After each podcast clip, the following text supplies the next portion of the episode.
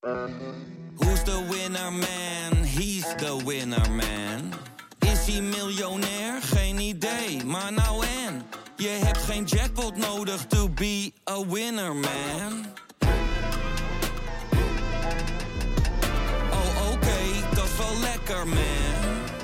Deze podcast is 100% expertisevrij en alleen geschikt voor amusementsdoeleinden. De inhoud mag niet worden beschouwd als financieel advies. Dit is Jong Beleggen, de podcast. Ik ben Milou. En ik ben Pim. We hebben vorige week een portfolio-update beloofd, dus dat gaan we doen. Ja, een strategiewijziging. Precies, je gaat van dividend beleggen naar meer waarde beleggen. Ja, en daar horen dus ook nieuwe transacties bij eh, Amazon Ja, en eh, Berkshire Hathaway en nog een paar andere. ja, en we gaan het hebben over het verschil tussen beurs en economie, want daar, dat gaat niet altijd precies hand in hand. Nee, iets met een hond uitlaten. Ja, klopt, en een riem. Nou, ik ben benieuwd. Beginnen maar. Ja.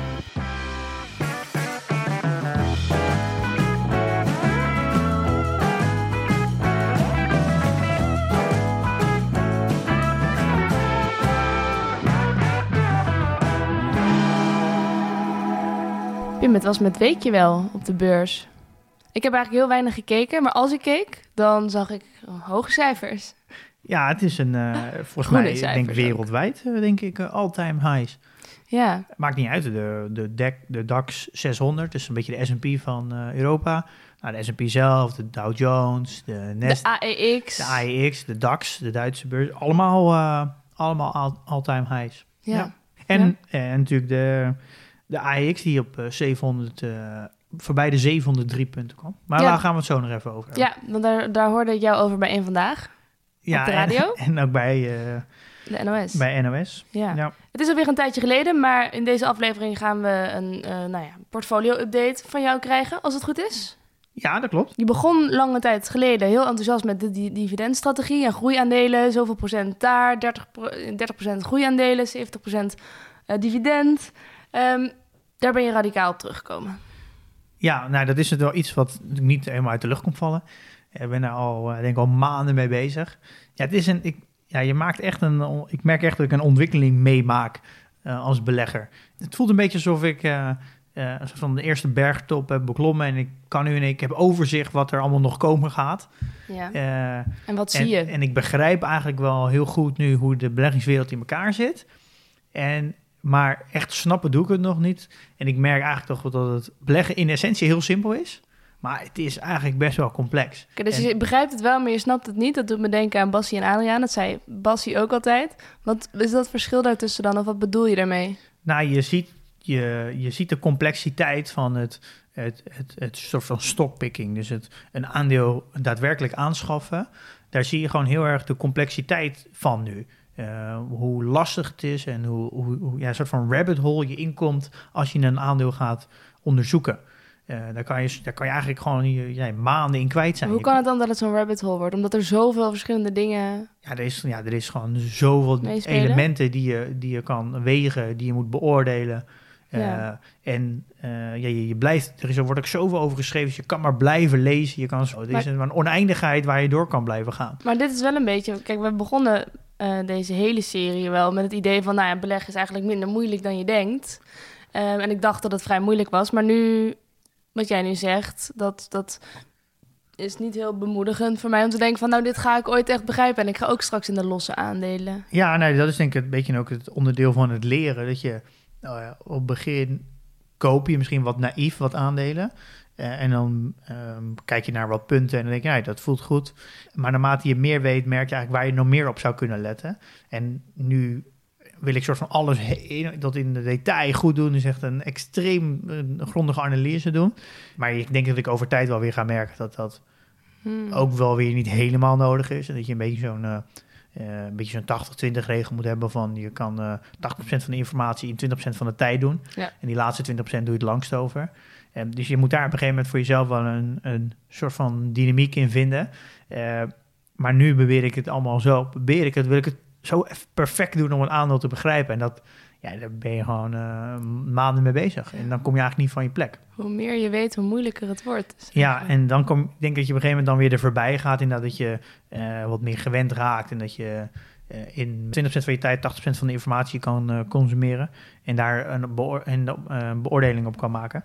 Ja. Dus dit, ja, het is wel. Een, ik, en ik begrijp nu ook wel dat, dat er 80% van mij van de mensen niet de index verslaan. Eh, structureel, dus over een periode van 5 à 10 jaar. Dat begrijp ik nu echt heel goed. Eh, je kan natuurlijk een paar jaar geluk hebben. Ja. Maar het is wel, eh, het is best wel hard werken. Ja. Helemaal in het begin, als je eenmaal, denk, denk vijf jaar, of tien jaar belegger bent en je hebt eenmaal een portefeuille van 20 aandelen, dan is het, en die, zijn, die ken je allemaal goed, dan hoef je misschien één keer in het kwartaal een aandeel eruit te doen en een nieuw aandeel in. Dus dan wordt het wat passiever. Ja. Maar om op dat punt te komen, ja, is best wel veel werk. Daar ben Ja. je misschien wel jaren aan bezig. En al dat harde werk, dat heeft ertoe geleid dus dat jij je dividendstrategie bent gaan herzien. En eigenlijk naar iets anders aan Ja. toe bewegen bent. Ja, Namelijk? Nou, ik, ik merk gewoon dat vooral bij de. Moet even terug naar, naar, naar het begin. Ik heb, ik heb gekozen voor dividend omdat ik. Ik kan het moment nog goed herinneren. Ehm, ja, ik had dat geld ontvangen van, eh, van eh, de verkoop van mijn onderneming. En ik zat heel erg in het idee: ja, dit, dit is voor mijn pensioen. Ehm, ik moet ervoor zorgen dat, dat dit nooit minder wordt. Ik was heel erg in de mindset van vermogensbehoud. Ja, en uiteindelijk moet ik daar ook van, van kunnen leven. Ik moet daar een soort van inkomen uithalen, uiteindelijk als pensioen. Dus toen leek me dividend eh, beleggen eigenlijk een hele eh, vrij defensief. Het Ja. zijn hele sterke bedrijven en het heeft inkomen. inkomen dat voelde eigenlijk op dat moment heel goed. Een hele solide strategie ja, dat zijn. en dat, eh, dat denk ik dat in dat moment dat heeft ervoor gezorgd dat ik durfde te starten. Eh, maar nu kom ik er eigenlijk steeds meer achter dat de bedrijven die ik bezit, het zijn er ten eerste veel te veel, want ik had op het hoogtepunt van mij 43. Nou, ik kan die gewoon geen 43 bedrijven volgen. En ik merk ook dat de, de dividendbedrijven, de meeste, eh, dat zijn bedrijven die ik gewoon niet interessant vind. Ik, daar weet ik gewoon veel te weinig van. Ik heb heel veel eh, in materials, in utilities gehad Ja. en vastgoed. Ik, ik ken die bedrijven gewoon niet. Ik, eh, het zijn allemaal bedrijven in Amerika die ik nooit fysiek heb meegemaakt. Ik ken ze niet. Ik vind het ook niet interessant om ze te volgen. Als ik de komende jaren verder wil leren, dan moet ik ten eerste mijn eh, portfolio extreem verkleinen. En dat moet dan naar max 20. En dat moeten allemaal bedrijven zijn die ik, die ik in grote lijnen een beetje de dynamiek van ken. En het ook interessant vind om het te volgen. Eh, ja, en dan kan ik, moet ik eigenlijk ook wel een beetje de dividendstrategie loslaten. Want dat, dat werkt anders niet. En ik merk ook gewoon dat de meeste dividendbedrijven... Ja, dat zijn vooral wat oudere bedrijven... waar ik gewoon de dynamiek niet zo goed van snap... en ook mijn interesse ook niet echt ligt. En dat is eigenlijk de overweging geweest om te zeggen... Ja, ik moet daar dan gewoon van afstappen. Eh, Maar wil je dan gewoon meer geld? Meer rendement? Nou, het gaat niet zozeer om rendement. Het gaat ook gewoon... Het, het, het, gaat ook om, de, om het, het leren beleggen. Doorgaan met leren beleggen. Ik merkte bij dividend op een gegeven moment dat het een soort van stokt. Eh, en ik wil gewoon graag ook het, onder de, het stukje waarde beleggen eh, veel beter begrijpen. Ik wil uiteindelijk... eh, het geeft mij gewoon heel veel rust als ik weet wat voor bedrijven ik bezit. En heel veel bedrijven in mijn dividendportefeuille, die, die ken ik gewoon niet. Wat ik eigenlijk net zeg, dat ik de dynamiek daar niet van snap. Ja. Dus dan bezit ik iets wat ik niet begrijp. En dat geeft Ja. me eigenlijk meer onrust. En Eh, hoeveel tijd je er ook in zou steken in de dividenddingen die je hebt, dan zou je het ook niet veel beter gaan begrijpen. Nou, dat, dat zou wel kunnen, maar dat doe ik dat met minder interesse. Ik vond, vind het leuker om een, om een bedrijf als een Facebook, de dynamiek daarvan, eh, ehm, te begrijpen. Eh, dan van een Coca-Cola. Ja, dan van bijvoorbeeld een Coca-Cola of een McDonald's. Dat vind ik gewoon minder interessante bedrijven. Ja, Eh, Snap ik. En ik vind het bijvoorbeeld heel leuk om Just Eat Takeaway te analyseren of een Adyen. Ja. Daar ligt mijn interesse gewoon veel meer. Ja. En ehm, Nee, helder. ja, de, en daar merk ik dat ik toch gewoon veel meer ga naar. Ik laat uiteindelijk grote lijnen de, de strategie steeds meer los. Zijn uiteindelijk maar namen, of nou groei, waarde of dividend is. Ik wil gewoon in de basis wil ik gewoon 20 bedrijven bezitten Die je leuk vindt. die, die ik begrijp, waar ik de dynamiek van snap. En dat ik daar ook een, enigszins interesse in hou om ze te blijven volgen. Akkoord. Dus je bent nu naar bedrijven aan het kijken die je dus interessanter vindt eh, om te volgen. En ehm, je benadert ze ook op een andere manier wanneer je ze gaat kopen en wanneer niet, toch? Daar Ja. heb je ook heel veel over geleerd. Ja, nou dan komen we eigenlijk bij het stukje eh, ja, ja, waarde beleggen. En dat is natuurlijk de vraag, ja, wat is nou waarde beleggen? Vraag maar aan Warren Buffett, zeg Ja. ik dan. Nou ja, kijk, dat is. Dat, ja, wordt, dan wordt heel snel aan Warren Buffett gedacht natuurlijk. Oh, Maar, ik, eh, ehm, maak, doe ik iets fout? Nou, nee, dat is natuurlijk ook niet gek. Maar ik denk dat heel veel quotes die over waarde beleggen gaan, die komen van, eh, van hem en van zijn compagnon. Maar uiteindelijk, dat, dat staat ook in de, in de paar boeken die ik gelezen heb, uiteindelijk is natuurlijk iedereen, dat zeggen ze eigenlijk allemaal, iedereen is uiteindelijk een waardebelegger. En in de, in de basis is beleggen natuurlijk heel simpel. Ja, je koopt een sterk bedrijf met een goed, goed management, dat het goed geleid wordt, tegen een aantrekkelijk, aantrekkelijke prijs.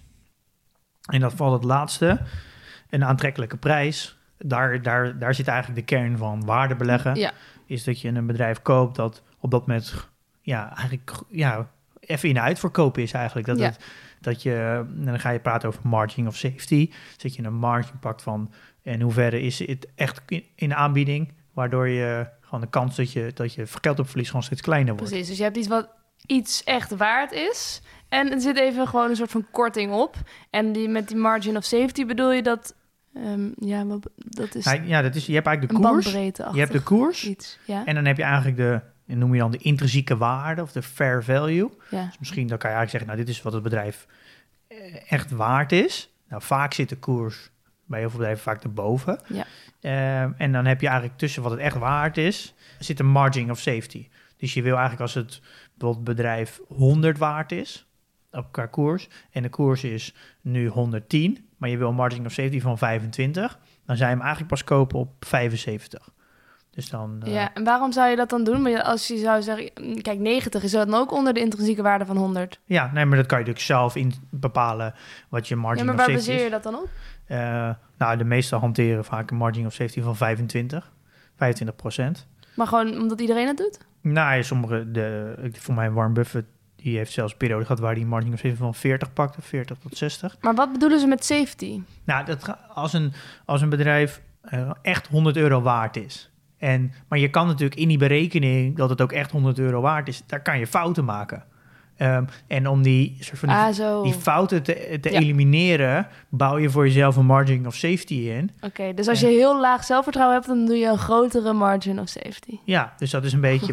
eh, ja, de kans ook hoe Ja. groter je margin of safety is, hoe groter de kans is dat bedrijven nooit daaronder komen. Ja, Ehm, precies. Dan kan het lang duren. Ja, dat kan heel lang, heel lang Ja. duren. Dus dat is een beetje voor jezelf. En het is ook wel een beetje een, een, een soort van regel die je voor jezelf hanteert, dat je bedrijven onderling met elkaar kan vergelijken. Dus wat heel veel beleggers doen, die hebben dus een portfolio eh, opgebouwd en die hebben overal de, een, een eh, soort van intrinsieke waarde, fair value berekend, met een margin of safety. En op een gegeven moment is een aandeel die, als het goed gaat, dan stijgt dat. Die gaat bijvoorbeeld zelfs over de fair value, over de intrinsieke waarde heen. En dan hebben ze een ander aandeel op een watchlist, die onder de eh, margin of safety zit. En dan wisselen ze dat aandeel uit. Als je alle aandelen op dezelfde manier eh, waardeert, dan kan je ze ook met elkaar vergelijken. Wie op dat moment het goedkoopst is in jouw portefeuille. Ik snap het. Eh, kijk, en dit is... Kijk, uiteindelijk wil je natuurlijk als belegger... als je de hoogste rendementen wil maken... moet je dingen zo goedkoop mogelijk kopen. Eh, dus uiteindelijk is dit natuurlijk... iedereen wil dit natuurlijk. Het idee dat, dat waardebeleggen dus alleen maar is... dat je aandelen de meest goedkope aandelen koopt... Dat is het niet. dat hoeft het natuurlijk niet te zijn. Dat kan natuurlijk ook... ja, gewoon ook gewoon een heel groot groeibedrijf... wat, eh, wat op dat moment on- onder de Ja, de intrinsieke waarde zit. Ehm, dus dat maakt niet uit. Dus uiteindelijk alle slimme, we zeggen alle slimme beleggers zijn waardebeleggers. Maar dan krijg je wel een heel moeilijk aspect erin. En dat is waarderen. En eh, dus je moet een intrinsieke waarde kunnen berekenen. je ja. moet iets van een, een, ja, een berekening kunnen maken wat het bedrijf nou echt waard zou zijn. Ja. En dan Hmm. kan je pas de margin of safety toepassen. En daar zit voor mij eigenlijk de complexiteit, het leren waarderen. En kan je dat al een beetje? En gaan we dat horen? Nou, daar ben ik dus, daar ben ik dus nu heel veel aan, eh, in aan het leren. Maar dat is, ja, daar kom je echt wel in een beetje de financiële hoek, economiehoek. Dat is echt, ja, dat, ja, zijn natuurlijk gewoon studies voor. Ja. Eh, ja, en dat is iets wat je natuurlijk niet even zo leert in een paar maanden tijd. Oké.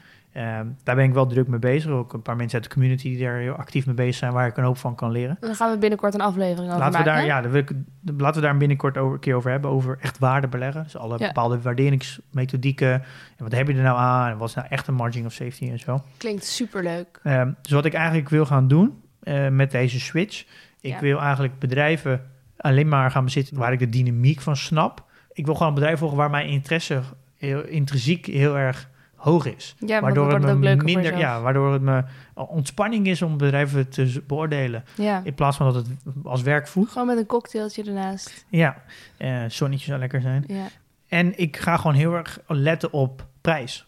Ja. Ik ga gewoon daar is wel iets waar ik steeds meer op ga focussen. Dus Ehm. een sterk bedrijf met een goed management Tegen een aantrekkelijke Ja. prijs. Dat is nu mijn focus. Dat is iets waar ik de komende, eh, ja, eigenlijk het hele jaar op ga focussen. Ja, en dan moet ik toch wel, dan ga ik wel ja, wat radicale stappen nemen. Oké. Dit is natuurlijk wel wat actievere vorm van beleggen, maar ik hoop dat ik dit een beetje onder de knie ga krijgen het komende jaar. En dan uiteindelijk 20 aandelen ga hebben met allemaal 5% 20 weging. bedrijven. Ja. Ja. Ik ga dus ook niet, ik ga dus ook niet weer keuzes maken in mijn portefeuille. Ik, maak, ik wil het gewoon heel simpel houden. 20 bedrijven, 5%. Eh, 5% belang in al die bedrijven. ja, dus een weging van 5%. Een weging, ja. Ja, ja. ehm, en natuurlijk het kan zijn dat een aandeel harder groeit, dat het natuurlijk een beetje uit. Maar gewoon als start wil ik gewoon voor 5% gaan.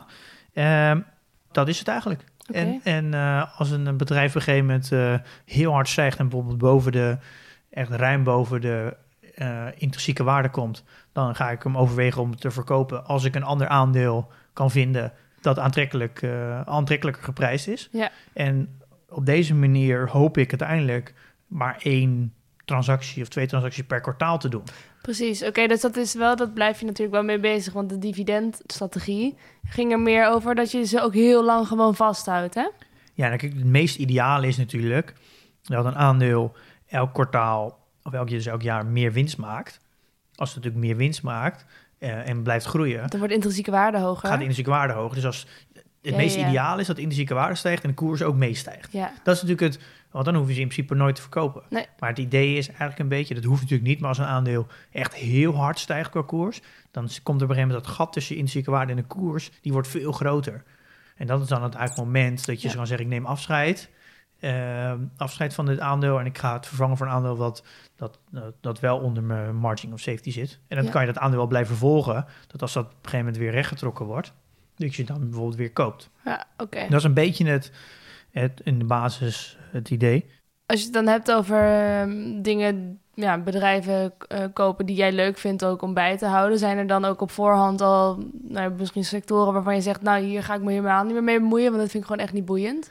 Nou, er zijn allemaal geen harde regels, maar ik merk dat mijn interesse gewoon totaal niet ligt bij utilities. Wat is dat ook alweer? Eh, dat zijn in, eh, ja, in Nederland kennen we dat niet zo heel erg, maar dat zijn bijvoorbeeld de, de energienetwerken ja, oh ja. en eh, spoor en zo, een beetje de Voorzieningen. voorzieningen. Ja, die in Nederland zijn die allemaal een beetje Op het monopoliebord staan ze wel, de nuts. eh, ja, bedrijven. nutsbedrijven, dat, daar zocht ik naar. Maar in Nederland zijn dat meer eh, halve staatsbedrijven, maar in Amerika en heel veel andere delen in Oh, de wereld zijn natuurlijk allemaal commerciële bedrijven. Ja.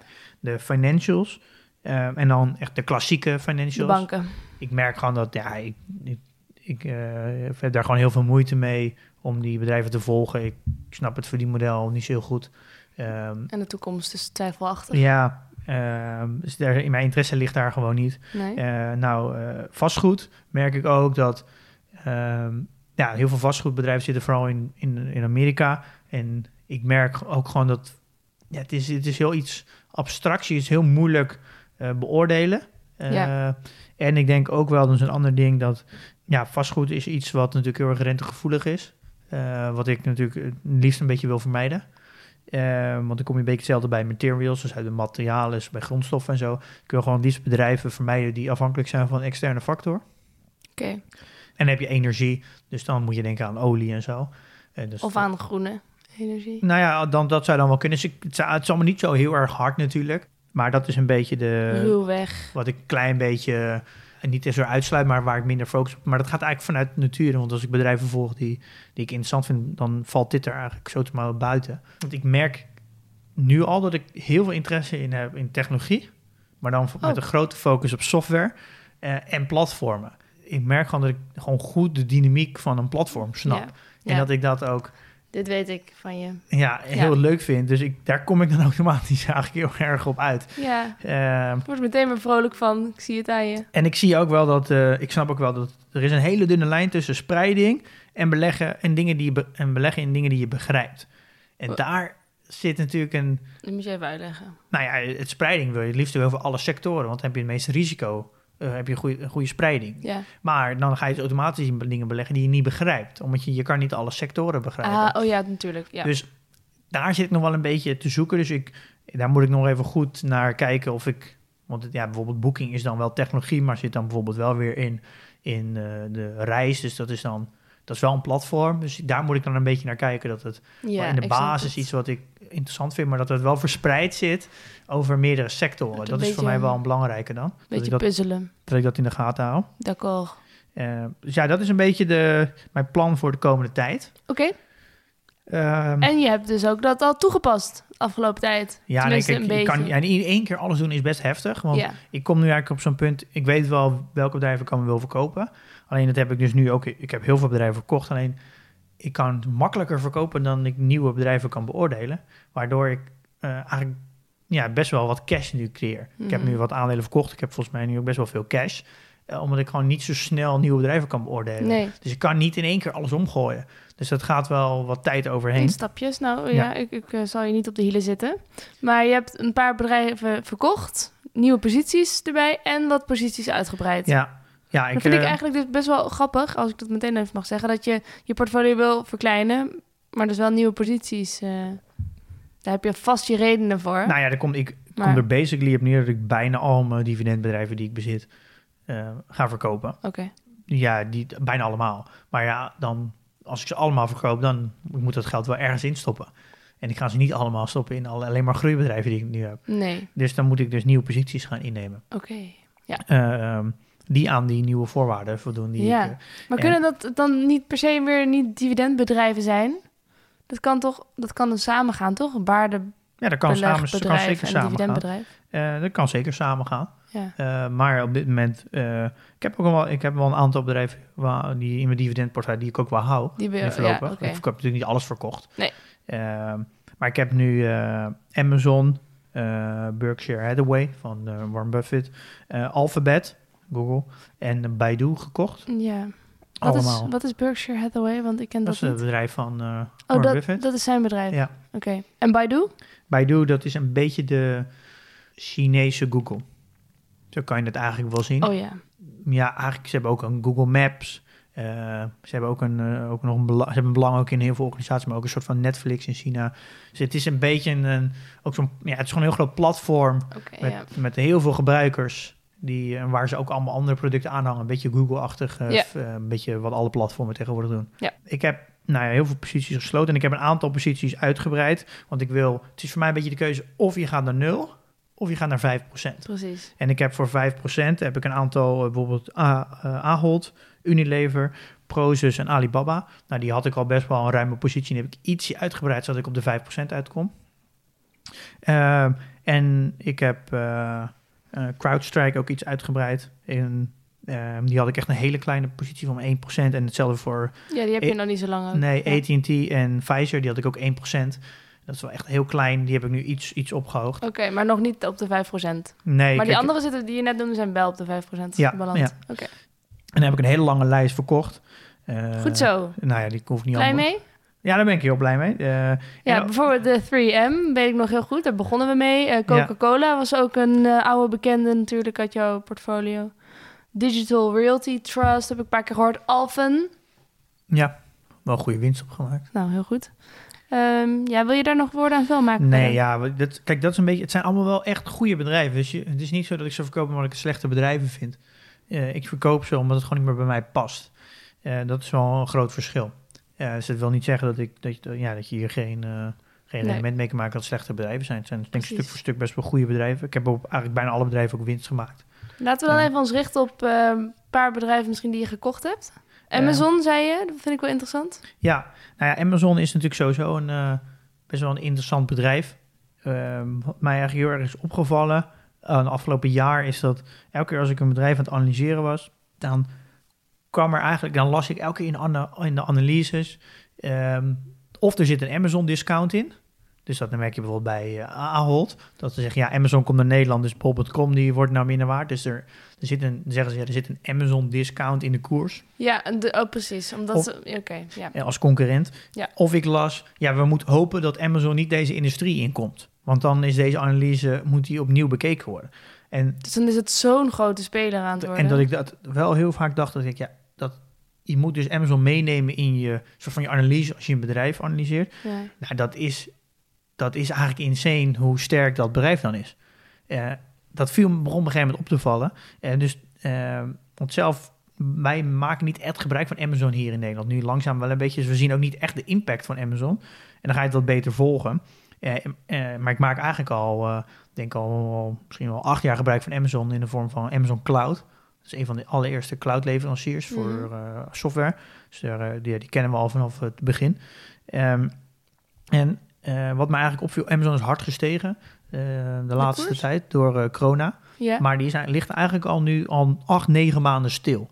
Dus de koers is eigenlijk vlak. Maar Ja. de winsten die zijn wel hard gestegen. Dus daardoor wordt het in één keer een aantrekkelijk aandeel. Omdat namelijk de winst hard stijgen. Maar als de koers gelijk blijft, dan komt Ja. het natuurlijk dichter bij de intrinsieke waarde. Maar ik heb ook wel eens gehoord dat je niet alleen op de winst moet letten. Dat die focus op winst misschien niet de nou beste... ja, je- kijk, het, Amazon heeft, is, is veranderd van, van CEO, eh, Jeff Bezos. ja. is afgetreden. Nou, niet heel- ja, een beetje aan de zijkant nu. En daar heeft nu de, is volgens mij de, de hoofd van cloud divisie heeft het nu overgenomen. Eh, dus je zou zeggen, hey, dat is misschien slecht nieuws. En ik denk dat dat ook een beetje in de koers zit, die, eh, die, die, dis- discount nog. Maar ja, ik denk juist die iemand die de meest lucratieve divisie runt, die er volgens mij al sinds de jaren 90 zit. Ik denk juist dat, dat hij nu de missie krijgt om, de, om Amazon te gaan optimaliseren. Oké, En dat dat, denk ik, zomaar is het grootste bedrijf in de wereld kan gaan worden. oké. Als je kijkt naar de volledige omzet, is 386 miljard omzet. Daar maken ze 21,3 miljard winst op. Dat is een marge van 5,52. Nou, dat is echt heel laag, de marge. Echt heel laag is dat. Eh, als je dan kijkt naar Microsoft en naar eh, Facebook, Apple, die maken echt marges gewoon van 20, 30 procent. Eh, gaan dus naar dat de- is dan negatief, toch? dat is heel negatief, maar dan komt de volgende. De cloud, eh, en dat is echt bij far de beste en de grootste. En daar zit daar in de cloud, er zit nog zoveel groei in. Dat is echt de cloud business, dat gaat nog zo hard groeien. 45,3 miljard omzet, 13,5 miljard winst. Dat is een marge van 29,8 procent. Dus, dus in de cloud divisie zit een marge van 30 procent. En die cloud divisie gaat nog, de cloud überhaupt gaat nog hard groeien, die hele industrie. Dus ik denk sowieso dat alle spelers die die heel groot zijn in de cloud, dus een Amazon, Microsoft, Google, Alibaba, die gaan de komende jaren echt nog extreem veel winst maken wat daar zit. Ik denk dat daar ook het verschil wordt gemaakt, denk ik, de komende vijf jaar met Apple, die daar niet in meedoet, want daar zitten echt de marges. Ja. Eh, maar nu gaan we even de cloud omzet en de winsten van de, hele bedrijf afhouden, want Amazon is eigenlijk gewoon een webwinkel. Oké, dus ja. je gaat even doen alsof de cloud dan even niet meetelt en wat er dan overblijft. Ja, van ja. de-. Dus dan hou- houden we dus nog 341 miljard omzet over. En dat is voornamelijk eh, shopping. Dus Ja. gewoon een webshop. Van, Mhm. En er zit natuurlijk wel een klein beetje eh, Prime subscription in, maar dat zal denk ik 20 miljard zijn. Ja, dus nog steeds flinke omzet. Ehm, dan hou je een winst over van 7,8 miljard. dat is relatief weinig als je Eh, vergelijkt met wat je net al Ja, zei. dan kom je op een marge uit, alleen maar met de webshop, eigenlijk gewoon het, het verkopen van spullen. En dan wel, er zitten natuurlijk wel meer takken in met een marktplaats en zelfverkopen en distributie en zo en bezorgen. Mhm. Maar toch, dan kom je op een marge uit van 2,29. Dat is nauwelijks marge. Dat- Eigenlijk als ik dit hoor, dan moet ik denken aan toen ik nog in een restaurant werkte, dat we gewoon de hoogste marge pakten op de wijn verkopen, de glazen wijn, en op het eten ging je niet heel veel marge pakken. Dus de, ehm, het, het eten is een beetje de, de shoppingtak gewoon van Amazon.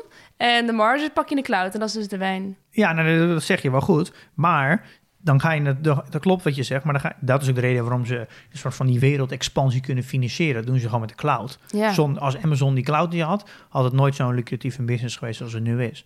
Maar die, die 2,29 procent, als je dat vergelijkt met supermarkten, ja, nou ja, de supermarkt is gewoon, eh, ja, die maakt marges van 3 tot 4 procent in Nederland. dus die doen het beter. Ja, maar dat is natuurlijk, en dat is natuurlijk gewoon een supermarkt. Dat moet bevoorraad worden, gaan mensen het halen. Dat is natuurlijk helemaal geen, dat is niet dig- niks digitaals. Dus je kan eigenlijk makkelijk zeggen dat Amazon makkelijk met, met die hoek een marge moet maken van 10%. Ik denk dat Amazon, dat Bol.com en Coolblue dat misschien, nou, misschien net niet halen. Maar dan moet, zou. Amazon in principe moeten kunnen halen, denk ik. Waarom doen ze dat dan niet? Nou ja, dat is gewoon, ze zijn nu alleen maar bezig met wereldexpansie. Ja. En dat, ik denk gewoon dat de komende vijf tot tien jaar... dat die marges in die tak makkelijk naar 10% kunnen Ja, gaan. want als ik dit zie, dan zou ik bijna zeggen... nou, laat lekker dat shopping eh, gebeuren liggen... en ga je richten op de cloud. Ja, dat zei je. Ja, maar er zit natuurlijk een extreem veel eh, groei nog in, in die... want die 2,19% marge is natuurlijk super laag. Dat kan denk ik echt wel naar 8 à 10%. Dus ja, als je dat drie keer over de kop doet... dan verdubbel je gewoon instant... alle winst die je nu in Amazon hebt zitten. Ja. En dan heb je ook nog eens over dat de cloud ook nog hard, hartstikke hard gaat groeien. Dus eh, ja, Met andere woorden, je ziet heel veel potentie. ik denk dat, dat daar gewoon heel veel potentie in nog, in, nog in zit. En dat is denk ik ook het mooie aan, eh, aan al die grote bedrijven. Die hef- hebben vooral heel veel focus gehad op groei. En dat er op een gegeven moment gewoon een punt komt dat er gewoon heel veel waarde nog in zit wat, waar, wat er uitgehaald kan worden. En ik denk dat bij, de, bij bijvoorbeeld een Google of een Amazon, daar zit dus de winsten in dat ze ook nog steeds nieuwe dingen doen. Maar dat ze dus ook nog heel veel kunnen optimaliseren in de bestaande, eh, in de bestaande omzet. Oké. En ja, dat, dat is natuurlijk, nou kan je aan twee kanten dus eh, groeien. Eh, Ja. Vanuit binnenuit en vanuit buiten. Ja, daar gaat denk ik de, de komende tijd wel de, de groei vandaan komen. Ben benieuwd. Ik denk namelijk steeds meer dat je, als je nu gaat kijken naar de grote bedrijven van Google, Facebook, Apple, Amazon, Microsoft, Adobe, Netflix, alle die grote platformen die heel veel verschillende producten hebben. Ik merk dat die, ik vind ze vrij aantrekkelijk geprijsd als je vergelijkt met wat voor groei ze allemaal nog meemaken van echt 10, 20% groei per jaar minimaal. Ja, ik denk dat de komende jaren dat daar eigenlijk nog de, de, de groei vandaan moet komen. Dat zijn de, de partijen die denk ik de kar gaan trekken. Helemaal omdat we nu op een all-time high zitten, vind ik ze nog voor de groei nog vrij aantrekkelijk geprijsd. Eh, valt Ja. mij eigenlijk heel erg op. Dus ik, dat zie ik ook in mijn portefeuille. nu Dat ik nu ook op eh, waardering ga letten, merk ik eigenlijk dat alle gro echte grote jongens eh, eigenlijk best wel goedkoop geprijsd zijn. Oké. Ja, dus, nou, eh, doe er je voordeel mee. ja, dus ik merk ook steeds meer, en daar voel ik me eigenlijk ook heel veilig bij, want ik denk dat ja, die grote bedrijven die ik nu bezit, ja, die, daar kan ik niet zoveel fout aan doen, denk ik. Die zullen nooit Kapot gaan. echt ja, helemaal weer naar nul gaan, dat kan niet. Oké. Ik ga gewoon ongeveer 85%, dus dat is ongeveer 17 bedrijven, die ga ik meer op deze manier doen.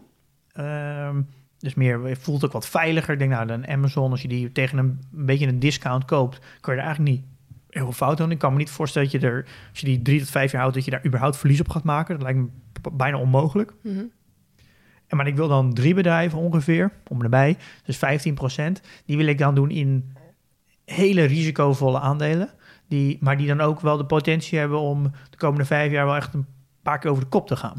Dus dat is een beetje hoe, wat ik nu mijn verdeling wil eh, Ja. gaan zetten. Dus eh, heel veel gewoon heel stabiel en een paar uitzonderingen. paar echt gewoon lekker eh, waar, het zou, stunten. waar het zou kunnen dat het, eh, dat het, ja, dat het echt dat het, ja, best wel één of twee keer ehm, dus, dus 100 tot 200% kan groeien in de komende drie tot vijf jaar. Daar Eh, ben ik benieuwd naar. En, en dat, Spannend. daar is bijvoorbeeld Just Eat Takeaway, is er denk ik één van, Ja. die dat in de potentie wel heeft. Maar dat is best wel een risico voor aandeel, want dat is, ja, er, zijn, er zitten nog zoveel onzekerheden. Er moeten zoveel dingen goed gaan voordat Ja. het gebeurt. Maar je kan natuurlijk niet je portefeuille alleen maar Just Eat Takeaways doen. Ehm, dus dat wil ik dan beperken tot drie. Eh, zo wil ik dat een beetje gaan, in- gaan insteken. Oké. Je hebt er goed over nagedacht. Ja, dat is een beetje hoe waar ik nu naartoe ga. Eh, en ik, ik wil, kunnen nog even nog één aandeel pakken van Warren Buffett. Dat zei ook iemand in de community. Dat de, vijf grootste holdings daar, die, die zijn eh, goed voor 75% van zijn portefeuille. En daarvan zitten een aantal tussen die ik eigenlijk net verkocht heb. Coca-Cola, Verizon en Bank of America. Dus is eigenlijk wel grappig dat ik verkoop ze nu en ik koop daardoor Warren Buffett. En dan koop ik eigenlijk indirect koop, ze terug. koop ze terug. Alleen heb Is ik- dat expres? nou, ik heb liever dat hij ze beheert dan dat ik ze beheer. Want hij, ik koop sowieso al via een korting via hem.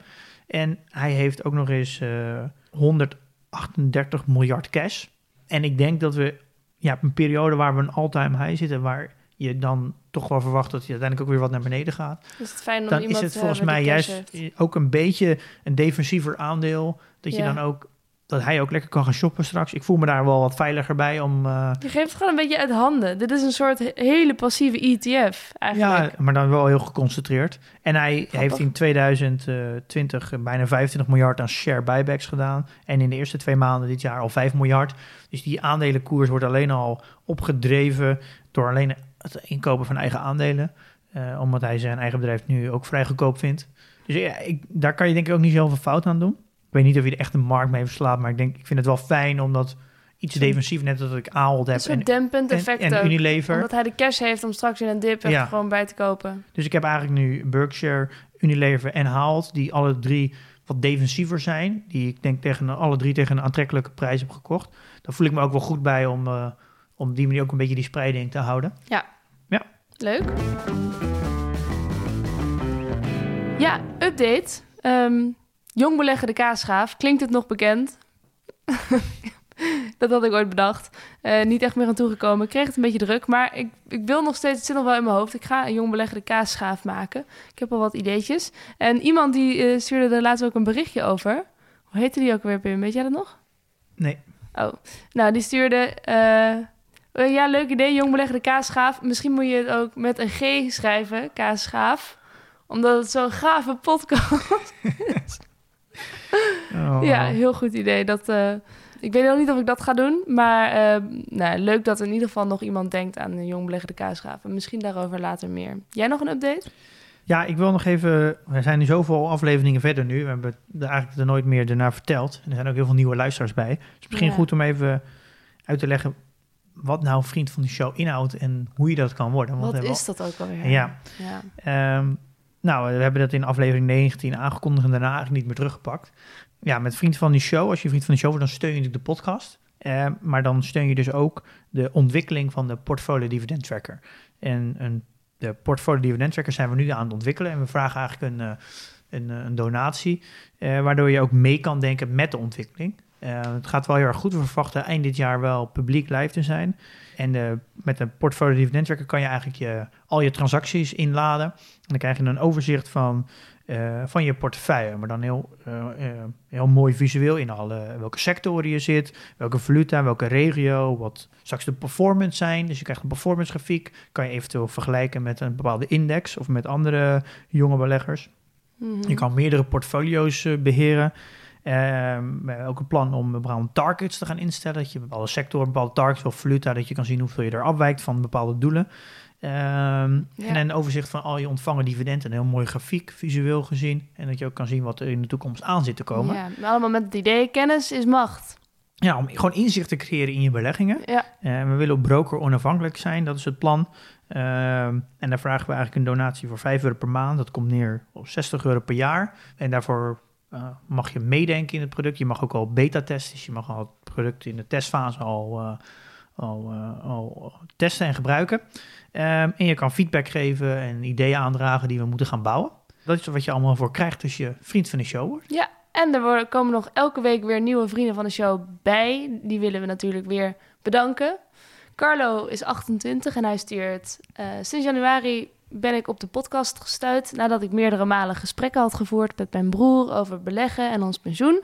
Hebben we nog wel een pensioen als wij 67 of 70 zijn? En zo ja, in welke vorm dan? Vanuit die invalshoek ben ik me steeds meer gaan verdiepen in beleggen. En begin deze week ben ik begonnen bij de Giro. Nadat ik iets meer afleveringen had geluisterd en mezelf verder had verdiept. Nou, Carlo, veel succes. En leuk dat je erbij bent. Ja, welkom in de community en Ja. dankjewel voor, eh, voor jullie steun.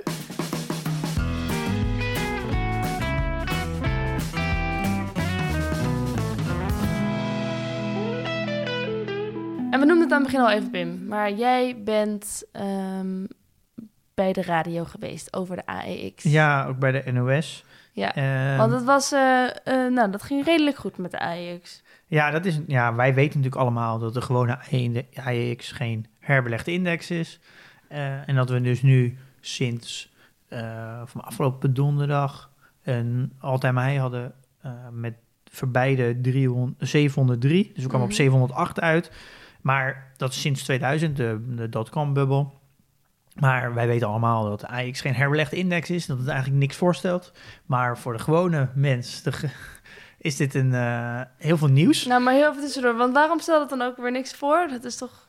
Nou, wij hebben in de afgelopen 20 jaar hebben wij heel veel dividendbedrijven in de AX gehad. Dus Ja. alle financials en Shell en Unilever, die dat waren eigenlijk de grootste gedeelte van de AX. Die focussen vooral op dividend. Mhm. Eh, en ja, dus als een groot gedeelte van de winsten eh, ehm, als dividend worden uitgekeerd en niet worden herbe- herinvesteerd door het bedrijf zelf, ja, dan zal je dat aan de koers niet merken, want Nee, dan gaat elke keer geld het bedrijf uit. Ja, dan lijkt het nu net alsof als de koers dus niet omhoog gaat, dat je dus ook in 20 jaar tijd niks verdiend hebt. Maar dat is natuurlijk niet waar, want je hebt wel heel veel dividend ontvangen. Ehm, dus dat vertekent heel erg, want alle andere indexen in de wereld zijn vaak herbelegde index. Ja. Maar het lijkt er nu net of je in Nederland dus een een hele slechte belegging had gedaan en in andere landen heel goed. Maar dat is dus niet waar. Nee. Eh, daarom heb je de AXGR, de Gross Return. Die herbelegt dus de dividend. Ja. Eh, en dan had je uitgekomen in de afgelopen 20 jaar op 115% rendement. Dat is dus een 5,75% op jaarbasis. Nou, dat is toch wel beter dan, dan niks, Ja. wat er in eerste instantie wordt gesteld. Inderdaad. Ehm, en dit is iets wat eigenlijk, eh, ja, grappig is, dan word je gebeld en dan zeg je nou, eh, de AX had de all-time high eh, na 20 jaar tijd. eh, en, dan- en dan vertel je, ja, maar dat betekent eigenlijk niks, want we hebben in de afgelopen 20 jaar gewoon goede rendementen gemaakt. Dan. Maar dat is iets wat de gewone, de gewone, ja, de leek Maar dat betekent eigenlijk. nog steeds dat het goed gaat, toch? Dat betekent wel steeds dat het goed gaat, maar het, het zegt eigenlijk niet zoveel. Het laat heel erg zien als je 20 jaar geleden een laatste all-time high hebt gehad, dat je in de 20 jaar tijd niks verdiend hebt. Ja, Maar dat is dus niet waar. En dan werd ook dus heel vaak nog gevraagd, en dat wil ik, dit wil ik eigenlijk nog even uitleggen. Mhm. Hoe komt nou het verschil tussen de aandelenmarkt en de economie? Ja. Die vraag krijg ik heel vaak. Eh, en helemaal vorige week. En dat is natuurlijk wel een, eh, een hele interessante. Die heb ik, eh, daar, daar geeft de, de, de CBN heeft daar een hele mooie, mooie video over gemaakt. En dat komt eigenlijk ook van de bekende fondsbeheerder Ralph eh, Warner. Die heeft daar wat over geschreven. En die zegt eigenlijk, een heel mooi metaf- metafoor, vertelt hij, je hebt een man die eh, heeft een hond aan een leash. Dat Ja. is dus iets wat... eh, dat die in, in, in- ja, maar, ja, maar die, gaat, die riemen die ingaan en uitgaan. Dus Ja. niet een, een vaste riem. eh, die meerolt. Een oprolriem. Ja, die loopt in het park. En die, nou zeg dat hij eh, vanaf Amsterdam Centraal naar door Vondelpark heen loopt. Dan weet je op een gegeven moment al, eh, of aan de andere kant op. Hij loopt op een gegeven moment eh, richting eh, Centraal. Dus je weet gewoon, die man die gaat die kant op. En dat is de economie. En die gaat heel steady, Ja. heel langzaam, heel voorspelbaar. En dat is eigenlijk die trendlijn in de economie. En dat is, dat is vergelijkbaar met de man in het park. Mhm. Die loopt daar rond, heel steady, heel voorspelbaar. En dan heb je de beurs en dat is de hond. En die hond kan je niet volgen. Je weet dat uiteindelijk die hond uiteindelijk ook op Amsterdam Centraal gaat komen. Ja. Alleen die hond gaat ondertussen, die rent heel hard vooruit. Ja. Eh, want zo'n zo'n riem is misschien 20 meter. Ja, en hij rent ziet een ander leuk hondje. Dus Ja, en dan rent hij weer opzij. Ja. En, En dan ruikt hij wat? en ja, dan rent hij weer naar achter of blijft hij heel lang staan. Ja. Maar die man die blijft steady doorlopen. Ja. En de, die man, de, de hond, is de beurs. Ja. Die schiet alle kanten op. Wat een prachtige metafoor. Maar je weet wel dat die man uiteindelijk op centraal komen. Dus het Ja. idee is dat uiteindelijk volgt de, de koersen, volgen uiteindelijk de, Ja. de economie. Maar deze vraag komt bij jou op, op- je wil het nu bespreken, omdat mensen zich dus afvragen van, hè, hoe kan het nou dat het op de beurs zo extreem goed gaat, terwijl we eigenlijk weten dat het niet zo goed kan gaan in de economie. ja, nou, dat is, dus de hond heeft nu is gewoon, heeft gewoon heel hard vooruit gerend nu. Ja. Eh, en dat is ook wel een beetje wat je nu merkt. We zitten, de, er zit ook heel veel in nu de markt. Ja, de, de, de wereld gaat straks weer open. We hebben extreem veel gespaard over de hele wereld. Dus we, we zitten te wachten om dat geld te gaan uitgeven. Dus het, we zitten op zo'n piek van dat gaat gebeuren. Dan moet het ook maar blijken dat het allemaal gaat gebeuren. En als het allemaal gebeurt, valt het misschien ook wel weer tegen. Ja. Eh, maar dat is een beetje het verschil. En daar kan je enigszins als belegger ook heel erg je voordeel mee doen. Kijk, soms gaat een, gaat een hond ook heel erg naar achter. Want als je kijkt naar corona, hadden we een dip van 30, 40 procent. Ja, de economie was op dat moment eh, helemaal niks, niks Nee, veranderd. precies, ja. En- Mm, de hond van mijn moeder heeft net eh, zijn kniebanden gescheurd. Die moet drie maanden, mag niet bewegen. Ik hoop niet dat dit een teken aan de wand is. Nee, die is, eh, dat is dan Slecht eigenlijk een eh, ja, failliet bedrijf is dat dan eigenlijk. Nou ja, de failliete beurs. Dit is gewoon een beurscrash. Ja. Ja. dat is niet goed hè. Nee. Dus dit is iets wat je, je hebt ook een leuke video als je op de website kijkt, moet je, duurt eh 10 minuten. Het is wel leuk om te kijken, het legt heel mooi uit hoe, eh, hoe die Ja. dynamiek werkt. Ehm, dan wordt ook, dus als je belegt, dan word je ook, krijg je ook heel vaak de vraag, hoe kan dat nou als het op hoog en economie zo? Nou, ja, nu pak- kun je het le- uitleggen. leg je dit gewoon uit. Ja. Nou ja, we hebben je portfolio-update eigenlijk al gedaan, hè? Ja. Maar je kan nog wel even je waarde noemen, want dat Ja. heb ik nog niet Ja, gehoord. ik heb eigenlijk niet, eh, nog niet bijgelegd. Dat moet ik eigenlijk nog wel doen. Ehm, dus dat ga ik binnenkort wel doen. Maar ik moet eerst daar even een, een bedrijf voor vinden. Mhm. Dus ik heb eigenlijk nog niet bijgelegd. Maar ik heb eh 204.600. Ja, dit gaat Dus fantastisch dat is een, eh, zonder bij te leggen eigenlijk een, een nieuwe all-time high. Echt een all-time Maar high. ja, volgens mij heeft iedereen dat. Jij ook, denk ik. Ja, zeker. Ik had, eh, gisteren stond ik op 700 euro extra, wat, ik eigenlijk, wat ik nou zou hebben als ik het nu uit zou halen sinds ik begonnen ben. Zou ik 700 euro rijker zijn. Ja, oh, ja wat heb je ervoor gedaan? Weinig. Zelfs een paar foutjes gemaakt.